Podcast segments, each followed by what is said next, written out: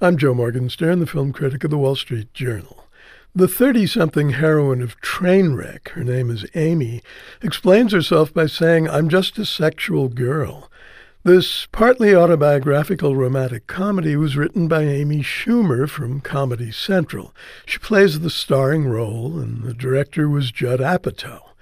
Amy, the character, is trying to reconcile being an obsessively sexual girl with such menacing notions as monogamy and true love. Amy, the writer, has tried to reconcile her gift for whip smart, razor sharp comedy sketches with the demands of a feature film. On the whole, she hasn't pulled it off. The movie veers sharply off track toward the end. Still, the sum of its most memorable parts is great fun. Trainwreck opens with a startlingly funny fugue for solo chauvinist. It's a flashback in which Amy's lecherous father, Gordon, played by Colin Quinn, tells his two young daughters why monogamy isn't realistic.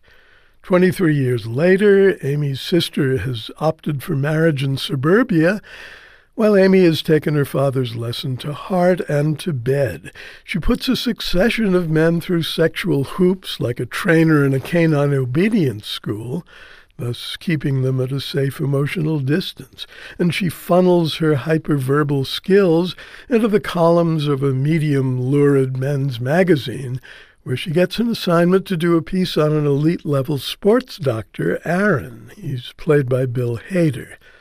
That's when true love beckons and Amy recoils, writhing in self doubt laced with self loathing. She can't accept his feelings for her. We can, at least for a while, mainly thanks to Hader's charmingly matter-of-fact way with the role Schumer has written for him. A bright guy and a solid citizen who provides a counterweight to the dazzling zigzag spirit she's created for herself. Aaron is about to be honored by an international organization that Amy refers to in her scattered way as Doctors with Borders.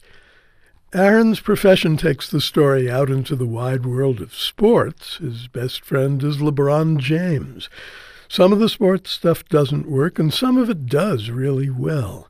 The film is full of terrific sequences, moments, and notions. You don't care if it feels hit or miss when there are many more hits than misses. But then Amy's life gets to be no laughing matter. The tone turns tentative, the jokes turn sour, the momentum slows, and the previously irrepressible energy feels false. The filmmakers try to regain their footing with storytelling strategies that include a leaden fantasy device and a grossly overproduced climax. But the problem can't be solved because the love affair between Amy and Aaron has itself been a fantasy from the start. In the end, it can't withstand serious scrutiny. That said, American comedy doesn't get much better than Trainwreck at its best. Amy Schumer is a fearless artist without borders. I'm Joe Morgenstern. I'll be back on KCRW next week with more reviews.